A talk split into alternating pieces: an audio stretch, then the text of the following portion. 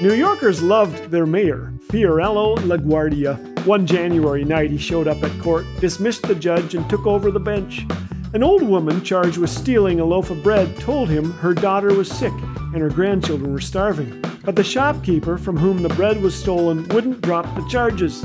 LaGuardia turned to the woman and said, The law makes no exceptions $10 or 10 days in jail. But as he pronounced sentence, the mayor pulled $10 from his pocket and gave it to the woman, paid in full. Romans 5 8 says, When we were still sinners, Christ died for us. Sin is no longer a barrier between us and God.